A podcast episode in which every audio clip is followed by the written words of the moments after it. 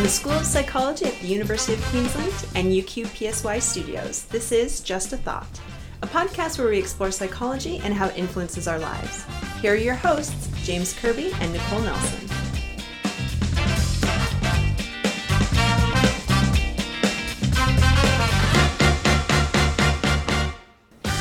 And welcome to another uh, podcast from Just a Thought, here from the School of Psychology at the University of Queensland. Uh, you're with me, James Kirby, and today I'm joined by our wonderful co host, Dr. Nicole Nelson. Hello, glad to be here. Oh, it's so good to have you here. We've missed you in action in our previous podcast. Where have you been? What have you been doing? Fabulous vacations all across the world. or, or meetings. and um, for those of you who don't know, um, Nicole is an expert in developmental psychology, um, and uh, you will be getting interviewed at some stage. I right. Think. I'm on the hot seat. Yeah, so you're giving a seminar later in the year. Mm-hmm. Do you know what it will be on? Um, emotions. Emotions. Broadly, that's as far as I've gotten. Something about children, most likely. Something. Okay, excellent. Emotions and children. So uh, keep keep a lookout for that podcast when it comes along. So for today's podcast, we're very lucky to have Associate Professor Sam Schwarzkopf um, from the University of Auckland, New Zealand. Um, previous to that, he spent quite a bit of time in the UK, completing his PhD at Cardiff before moving on to postdoctoral positions at the University of Birmingham and then at the University College London. Uh, Sam's research uh, seeks to better understand why people perceive the world the way they do. His major work lies in understanding perceptual experience by focusing on receptive field mapping to examine the subtle differences that can occur in stimulus processing. I hope I've got that right. Pretty much. Pretty much. Okay, excellent, excellent. In a nutshell. and Sam, you've published extensively. Um, over 100 publications, you know, over 1,300 citations, and this is all very impressive and we're very lucky to have you join us on Just the Thought. So thank you for coming along. Thank you very much. Nice to be here. It's lovely to have you here in Brisbane. Have you been to Brisbane before? Yeah, last year. Last year. Um, pretty much a year ago. Any yeah. reason? Was that a holiday or was it work? Uh, well, it's sort of both. Um, it's mostly holiday. Mostly. Yeah. and how do you find uh, the Brisbane lifestyle? Yeah, I like it a lot. Um, it, it's quite similar in many ways to Auckland, I think, but uh, Yes, yeah. obviously a bit more tropical, maybe. But Yes, yes, absolutely, absolutely. And do you follow the rugby? uh, not too much. But um, you know, I need to get into that. I support the All Blacks, of course. oh You'd no! no, that's fine. That's fine. So, Sam, do you want to just expand a little bit more on uh, you know who you are and the type of research you do? Well, I um, I like to see myself as a perception researcher, and um, so even though I've pretty much almost exclusively worked in vision throughout my research career, I actually like to understand perception in general, and that obviously entails other senses and you know how you make sense of the world. So that's sort of how I see myself in a way. But yeah, I've, I've done it in a very bottom up approach. So I started off doing electrophysiology and uh, neurophysiology during my PhD, and then for my postdocs, I moved into cognitive neuroscience, um, doing neuroimaging. But I think there's there's always been a bit of a physiologist still in, in what I'm doing, even though I study you know something very lofty like how you perceive your subjective experience. Uh, but yeah, I still see myself in some ways as a physiologist. Uh, uh, fabulous. I mean, you made a, a, a really good point there. So there is a difference between sort of visual and just general perception. So what other factors would you focus in on in perception? Well, there's there's two sides to that. So Yeah. On the other hand, well, one one side of that obviously is just that there are other senses except for vision, right? and uh, so I've, I've collaborated uh, with a number of colleagues who work in uh, somatosensory processing and, and um, auditory processing, Um, and I quite want to expand that side of, of my research, even if it's not maybe my main focus, I see. but still I'm you know highly interested in it. Mm. But and then also, you know, more generally perception, like how you perceive your body or you know where you are in the world. Although that's just part of perception in my mind, and I haven't really done any research on that myself I see. yet, anyway. Yes, yes. But uh, I'm very interested in that side of what we call perception. Right? Uh, And is that something that integrates pretty well with vision work in general, or is it a separate kind of silo of research? In some ways, it does. I think. Uh, so one thing, for example, in being in New Zealand is a prime location for that. Is I'd be quite interested in experiments on wine tasting, um, or even even in general line. taste. You know, and there's there's a lot of um, things where you could look into how visual sense um, plays with your sense of taste and, and your sense of enjoyment of of food, for example. Um, so I think yeah, because vision is one of the well, it is the dominant sense Right. uh, that has a lot more brain power associated with it than say audition and some other well some other sensory maybe not you know as small. But if you compare the size of auditory cortex to visual cortex you know, there's it's a dramatic difference. So I think it makes a lot of sense that vision is heavily involved in pretty much all of what we typically do. Mm-hmm. So mm-hmm. Mm-hmm. yeah, so I, I do think it does integrate. And so one of my interests is that it's a sort of a hot topic in vision science right now, even though it shouldn't just be about vision, um, is you know how your cognition might influence what you're perceiving. Right.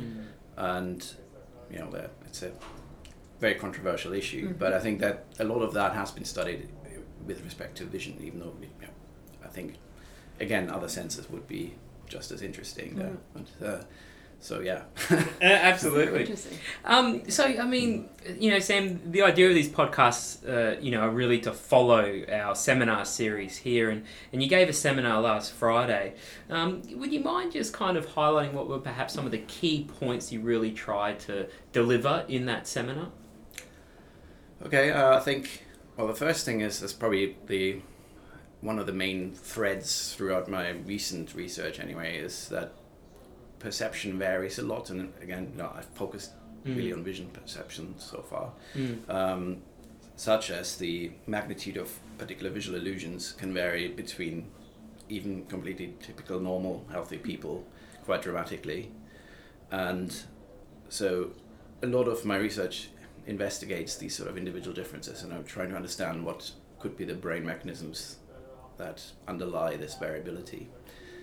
Um, and so yeah so I guess one of the the first key thing that Yes. actually my talk is about that you know perception does vary a lot and I think Yes. it's it's often surprising to people uh, How just much how it does. much that is the case And does that vary, like, in terms of that variation, do, do, do, does that become increased across different age points?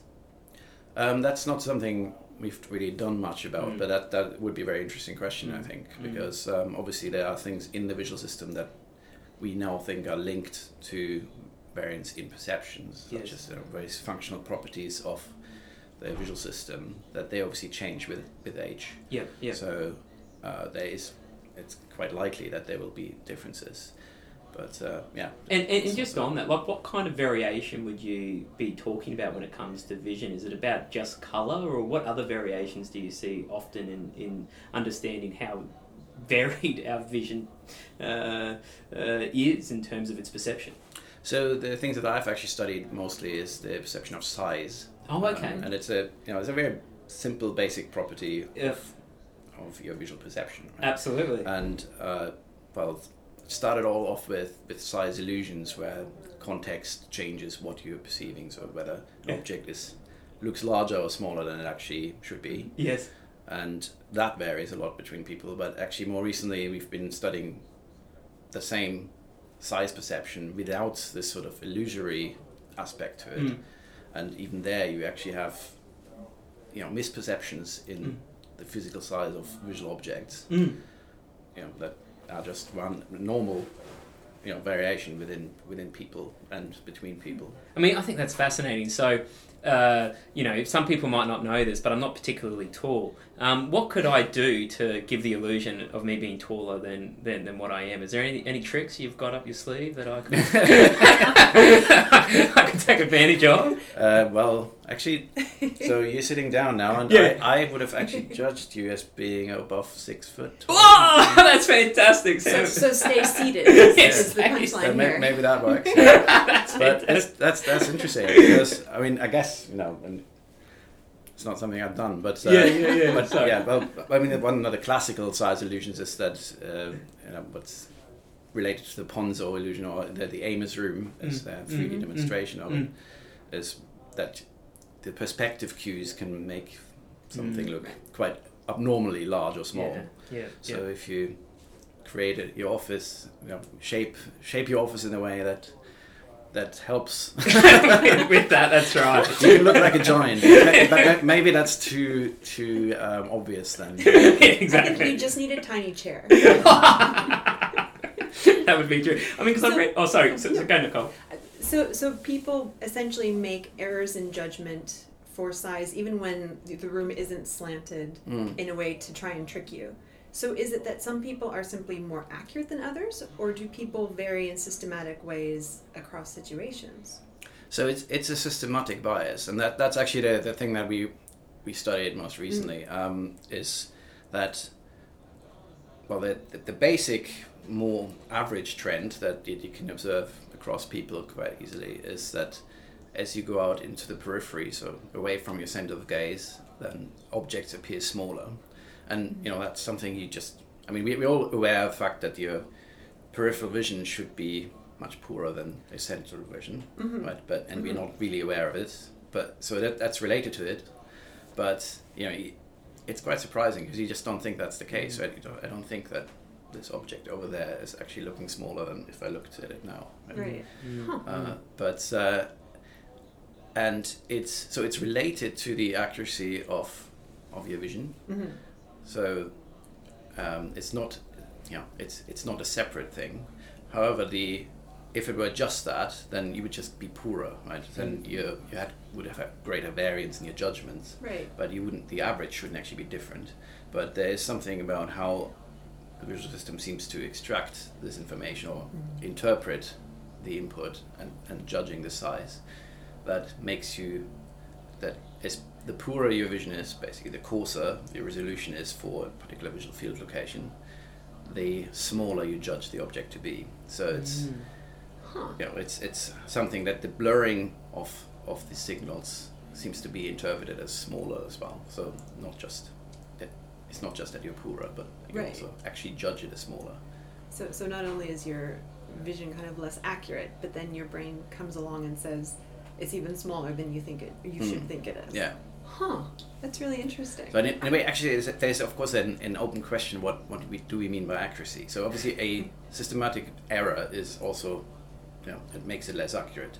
Right. But, but but then when, when we think about psychophysics, obviously we need to be careful what we're talking about. So it's Mm. not just poorer sensitivity, but there's also bias. hmm And did you explore that in the seminar as well, Sam? Uh, I've research touched- you've been doing in that? Yeah, I touched upon that relatively briefly. Okay. Yeah. Uh, What were some of the other key key take home points from your seminar? Well, so we we've been using this technique called population receptive field mapping. Okay. what does that mean? I call it PRF mapping. I use the acronym because it's just one of those things that's a mouthful. Um, yes, so, very much so. So that's it's a method that was first developed for retinotopic mapping. So mapping how the visual field is represented in the Mm. visual cortex. But it basically for every voxel or you know any recording side, could, you could use it with a different technique. We use it with fMRI, and there we have voxels. Yes. So each voxel will have a receptive field Mm, mm. that basically describes which part of the visual field will where if you put a stimulus in there Mm. will cause a response in that voxel and so it gives you information about the accuracy or the precision Mm. uh, of of how that voxel encodes space and yeah it's a it's a very nice technique and it's it's extremely popular in vision science right now Mhm, mhm. um, but you know it can be used for lots of other things. So, uh, in collaboration with others, we've done it with auditory cortex on a frequency hmm uh, encoding in the brain, and Yeah.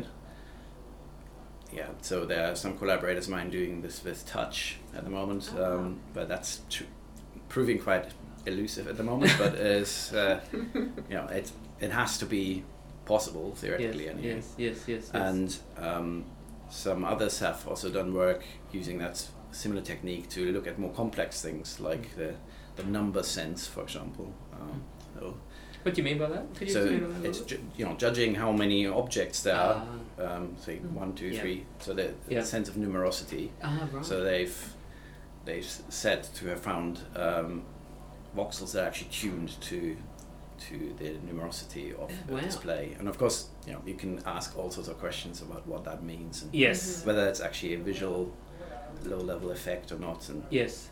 they've done quite an extensive work on that, uh, trying to rule that out. But but but the the key point uh, I want to make is that it's a technique that you apply to pretty much any any kind of feature dimension you want to look at, right? Uh, obviously, you ne- need to dissect what, what that actually might mean. Sure. Whereas with the retinotopy, we kind of know that it's there and it's You about it. its location Yeah. specificity, but um, you know it is actually very versatile and can be expanded to much more complex stimulus dimension. That's actually something I'd quite like to do as well. Ah, okay, I see. So, I mean, a lot of the work you're doing then, are are these just with healthy individuals that Yeah. would go through um, the process of trying to understand whether or not if these visual illusions are occurring? Is that the major focus of work? At That's sort of the major fo- focus, but uh, so we've done a little bit work on, on special populations and patient populations. Um, so I'd done a study on autism Oh, where right. we used that same technique to look at uh, how accurately um, visual cortex encodes space I see. in autism, because that might explain uh, the differences that people have observed in contextual processing. Again, these kind of size illusions, for example, Mm, mm, mm. yeah, supposedly less uh, pronounced in autism. And yeah, well, we didn't find that. Oh, you didn't? so No. Uh, Rule that out. Yeah. yeah, yeah, yeah. um, That's an important step in Yeah. science. And uh, some collaborators of mine did the same with schizophrenia, where Ah. they did find that. Oh, right. So the, the caveat with all the, those studies is that they were fairly small, and I think that needs to be replicated. And Yeah. uh, you know, so I, I wouldn't be too confident that this is actually something very stable. They're both heterogeneous Yeah. populations, and but I mean it's it's baby steps, right? Oh, of course. yeah. Yeah. yeah, absolutely. Um, and then the third thing I would say um, is that so we can use that technique to actually make models of what might be happening in the brain and Mhm. then uh, reconstruct brain activity Mhm. in that stimulus space we measure. Mhm. So in, in our specific example, we use these PRF maps to then reconstruct in visual space the brain activity that we measure. So, for example, um, you know, during bistable perception, how would part of the visual field cause a response or a, a deactivation, you know, in spati- spatially specific manner in different perceptual states, and then you can use that sort of back projection to actually test models of what what might be happening. Uh, so and that's, I think, that's one. Well, it, it's also becoming a quite popular thing to do. Um, so we're by far not the only or even the first people who've done this, but Yeah. uh, you know, I think this it's a very exciting possibility. It's not just for mapping, right? Mm. That's you often think of PRF mapping, and a lot of the publications that exist so far on it Mm. are really just you know quantifying Mm. parameters like the PRF size, so the this, this precision of voxels Mhm. um, in say different conditions or in different populations. Mm. but you know you can I think do so much more with it. Mm. So and that's that's why I think it's quite exciting because it really allows you to build models of what the brain might be doing. Yes, that'd be fantastic. So this is theory testing. So you're having people look at stimuli. You're taking the neural activity and seeing if you can reconstruct what they're looking at. So this then goes back and tests particular theories about what aspects of the brain are working or are interfering. Is that am I understanding Yeah, that right? yeah, that's pretty much. it. Okay. So the but the the key thing is so. I think there's been a literature of, I mean, over the past ten years or more, maybe even, uh, of reconstructing what people were looking at. That that's that's sort of the basis of Mhm. it. That's that's certainly the case. But more importantly, what we can do actually is use that to also make inferences about what's going on, right? So just reconstructing what somebody was presented with Mm-hmm. that's that's sort of brain reading, and people have called that mind reading. And actually, I think you know that that's, that's a, it's a key difference. Uh, It's not mind reading; it's literally brain reading. Right. Yeah. And of course, we're not doing anything different either. But the idea is that we could actually say, in bistable perception, we have an identical stimulus that's perceived in different ways Mhm. by the participant, and we can reconstruct what's happening under those two circumstances Mhm. and that's so far it's just correlational but of course you can then actually have a model of what should be happening if a particular model of neural processing were true, and then test whether that's happening. And so that that's why I think is the the exciting possibility of it. So the power is in predicting what people will do. Yeah. So and then you know, in theory, and if this works, and so certainly it works to some degree um, so far, is that we we could take, you know, another stimulus that the participant never saw, and then measure what's what's happening with that, and say, can we predict what what their brain activity is, what, what what's actually going on, and that so that's that's sort of I think the exciting possibilities that we want to explore. Absolutely. So I, I, I just had a thought um, regarding this. So this is all in relation to s- uh, viewing external stimulus. Mm. Does the same processes occur when you imagine the stimulus in mind? Yeah, so there's uh, been a few studies showing that already, and I had a one of my postdocs had done a pilot experiment Ah, uh, looking at that very question as well. So um, you can basically use the same method to reconstruct Yep. visual imagery. Mm. So uh, yeah, so it's not, it, and that's It- for me that's the key thing. So th- it, this is a very t- difficult thing to do because Yeah. you're working with really subtle sim- uh, signals. right. Yeah. But the kind of experiments I, I talked about in my talk Mm. uh, on Friday, that's a bit less tricky because you know we're working with this physical stimulus, but Yes. it's perceived in different ways. So That's we're really we're getting away from just the the signals caused by the stimulus, but Mm. also you know other Mm. things that are happening. Mm. And similarly, for example, visual attention could Mm. be uh, you know there there are effects of that Mm. um, that you could Mm. visualize in the same way and, Mhm. and model in the same way. Mm. Uh, so yeah, it, you know, it, is, it goes definitely beyond just the, the bottom up Yes. sort of uh, Yes. physical stimuli. Yeah. Oh, that, that's fantastic. Mhm. Um, I mean, Sam, just in terms of the, the future research you'd really like to, to tackle, as it were, um, are there any really sort of um, out there things that you'd really like to get into? If, you, if we were to wave the magic wand and grant you, you know, a hundred million dollars, what would you be doing? Uh, Work-wise. yeah, it would have to be work related. yeah, that's uh, that's kind of an interview question. Isn't yeah, it? There's yeah, a- yeah. Oh, sorry, sorry. um, well, so You don't have to have the perfect more, answer. Yeah, more, more concretely, that so. I mean, obviously, I want to continue the kind of stuff that I've been doing. and Yes. Also, I'm I'm now in a more clinically oriented department, so Oh, I'll- I right. definitely want to up that side a bit more. Yes. Although I don't want to lose the basic research that I've Mhm. been doing. Mm. But one big thing, and that's it doesn't require hundred million dollars, but uh, one big thing that's very interesting to me right now is actually cross-cultural differences in perception, Ah, right, yeah. and so would probably start that a bit simpler and not do lots of scanning, Yeah. but actually com- you know have a more comprehensive. There are, there are studies out there having Mm, done mm, that, mm. looking for example at differences in visual illusion in Mm.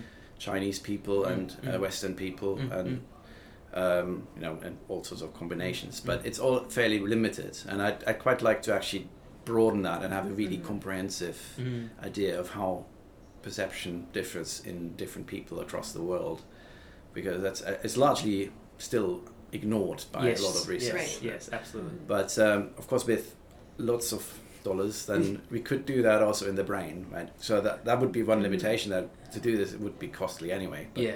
it would it would love to have large data Yeah. set Yeah. um, of not just you know psychophysical measurements, but Mm. actually uh, human brain imaging Mm. across the world. Mhm. Uh, so that's that's one big thing. And the other thing, um, Mm. yeah, I, I talked about wine tasting. earlier, Yes, and, yes. you know, so- so I'd, I'd certainly, I'd be very interested in uh, developing, you know, the kind of methodology we use in, in visual psychophysics Mm. uh, to such more, you know, perhaps more day-to-day relevant things. Yes. Uh, in, in perception, like, like- booze. yeah. And uh, yeah, so that that would quite excite me, and that's the kind of thing that you know it's it's difficult to. It, I like to dream about that. but, Yeah, um, yeah, yeah. Well, and that's always the tricky bit, right? Is that vision is very obvious. We can see what you're putting in front of Mm. people. It's much trickier when you're doing audition, even sometimes. Mm. But taste, haptic perception, all of that is so much harder to quantify for Yeah. researchers. but really is probably where there's a lot of really interesting questions to ask. And I mean, it's just it's really it's actually quite a challenge, right? You're thinking Mhm. about say if I have two glasses of wine, Mm. then well, you would you would say, well, if you if you ask somebody which one they like better, then there's probably not much that you can do and say, but well, just which ones do you like better, and can you rate it maybe? Mm. But uh, you know, if you if you want to ask more objective questions about the taste, for example, Mm. uh, you, you can't really very easily use, say, two alternative forced choice design like Right. with a nice psychometric curve. Right? Um, but I, I would love to be able to do that, right? Yeah, and, yeah. and I often find myself thinking about, you know, it's not just about wine, but you know, there, there- there are a lot of questions. Um, Right. Yes, I mean, it's, it could be, and it doesn't have to be um, gastronomically related, Sure. right? It could be Sure. other other aspects of what we perceive in day to day life that Yeah. aren't really visual. Yeah. Right. Well, and wine is one of those areas where people have tried to Mm. quantify all the differences. So, you know, hints of black currant and, you know, willow trees and things like that, where people have tried, maybe not with a lot of scientific rigor and not with a lot of consistency across people, have tried to quantify all those different things. Mm. So at least you'd have a start in wine. That's true, yeah. But I mean, there, there's there's some very interesting uh, sort of claims out there, um, like the fact that people find it hard to tell red and whites, Mm. even. And so we tried that once um, in a blind tasting, and yeah, people could do it pretty well actually. Okay. Right, yeah, Uh, yeah, yeah. I would think so. Even even both of room temperature, obviously, and Mhm. you know, Yes, so of course. Yeah, but but I think you know there probably are certain wine, red wines that are quite close to, to white certain white wines like the Mhm. Pinot Mhm. varieties, for example. That That is, I could imagine that it's more likely there. What about a Um, rosé? How do people go with a Mm. rosé? Would they struggle? Uh, well, I, I, That's an That's the next question. study. that's right, the grand. yeah, exactly. well, Sam, it's just been um, so terrific having you here and, and giving us uh, some insights Mm. into all the different work that you're doing and also where you're hoping to go down down the future. Uh, one of the things we ask everyone who comes along uh, on the podcast is. Um, would there be a movie that might capture or reflect uh, very well or accurately um, the research that you do? I mean, it might be hard to pick one, but would there be a movie? So, uh, since I had a sneak peek at those questions earlier, Yeah, yeah, yeah. Uh, I did think hard about this, but Yes. um, yeah, that's. I don't think there really is Oh, uh, really? uh, something that I would say. I guess there's things like Inception or The Mhm. Matrix are quite Ah. close to the question of you know how you actually create a percept. Um, but I thought cool. actually, you know, there's there is a movie that has it's it's about neuroscience, Mm. and if you like neuroscience, you'll hate it because uh, I don't know if you've if seen or heard of Lucy. Oh, I yes, I have- have. I yeah, yeah. Uh, have heard neuroscientists talk about it. yes, and uh, so it's it, the whole premise of it is this this woman learns to use more than ten percent of her brain. Ah, right. Yeah, Yeah. it's, yeah, it makes makes, makes all neuroscientists uh, extremely angry. Yeah, yeah. But uh, it is actually not just a terrible neuroscience movie. It's just generally an awful movie. Oh, right. It's it's cult level bad, oh. and so I find it quite hilarious actually. And we, we saw it as a group of neuroscientists when it was in the cinema, and we had been drinking fruit. but so in the beginning, all these other people in the cinema were very confused why we kept laughing all the time. And then after a while, you realize that yeah, they also start laughing. And it just, I think it dawned on everyone: this is just a really bad film. and you know that it's just every once in a while there comes Excellent. there comes a movie that's just so terrible that it's almost good again. yeah, yeah, I know what you're saying. Yeah, yeah, yeah, yeah. I can recommend that. Like, you definitely shouldn't be sober when you see it. So, so okay, so we've got three choices: Inception, Matrix, or Lucy. But Lucy would be the the strong recommendation. Just check out for a The one that you good should have time. wine for Yeah, first. yeah, and go. Bring all the lines of research together. You can do a big wine tasting experiment. yeah, dur- yeah, Yeah. perfect. Uh, so, um, Sam, thank you so much for coming on. Just the thought. Now, what we'll do is um, we'll put a couple of links in. You've got a, a blog as well that you have going, and we'll definitely include a link there for people to check out uh, some of the, the different writings you've got in. We'll also put up a couple of links to some different articles you've um, got mm-hmm. got published at the moment. But uh, otherwise, thank you so much for joining us. It's been wonderful. Thank you. It's nice to be here. Thank you.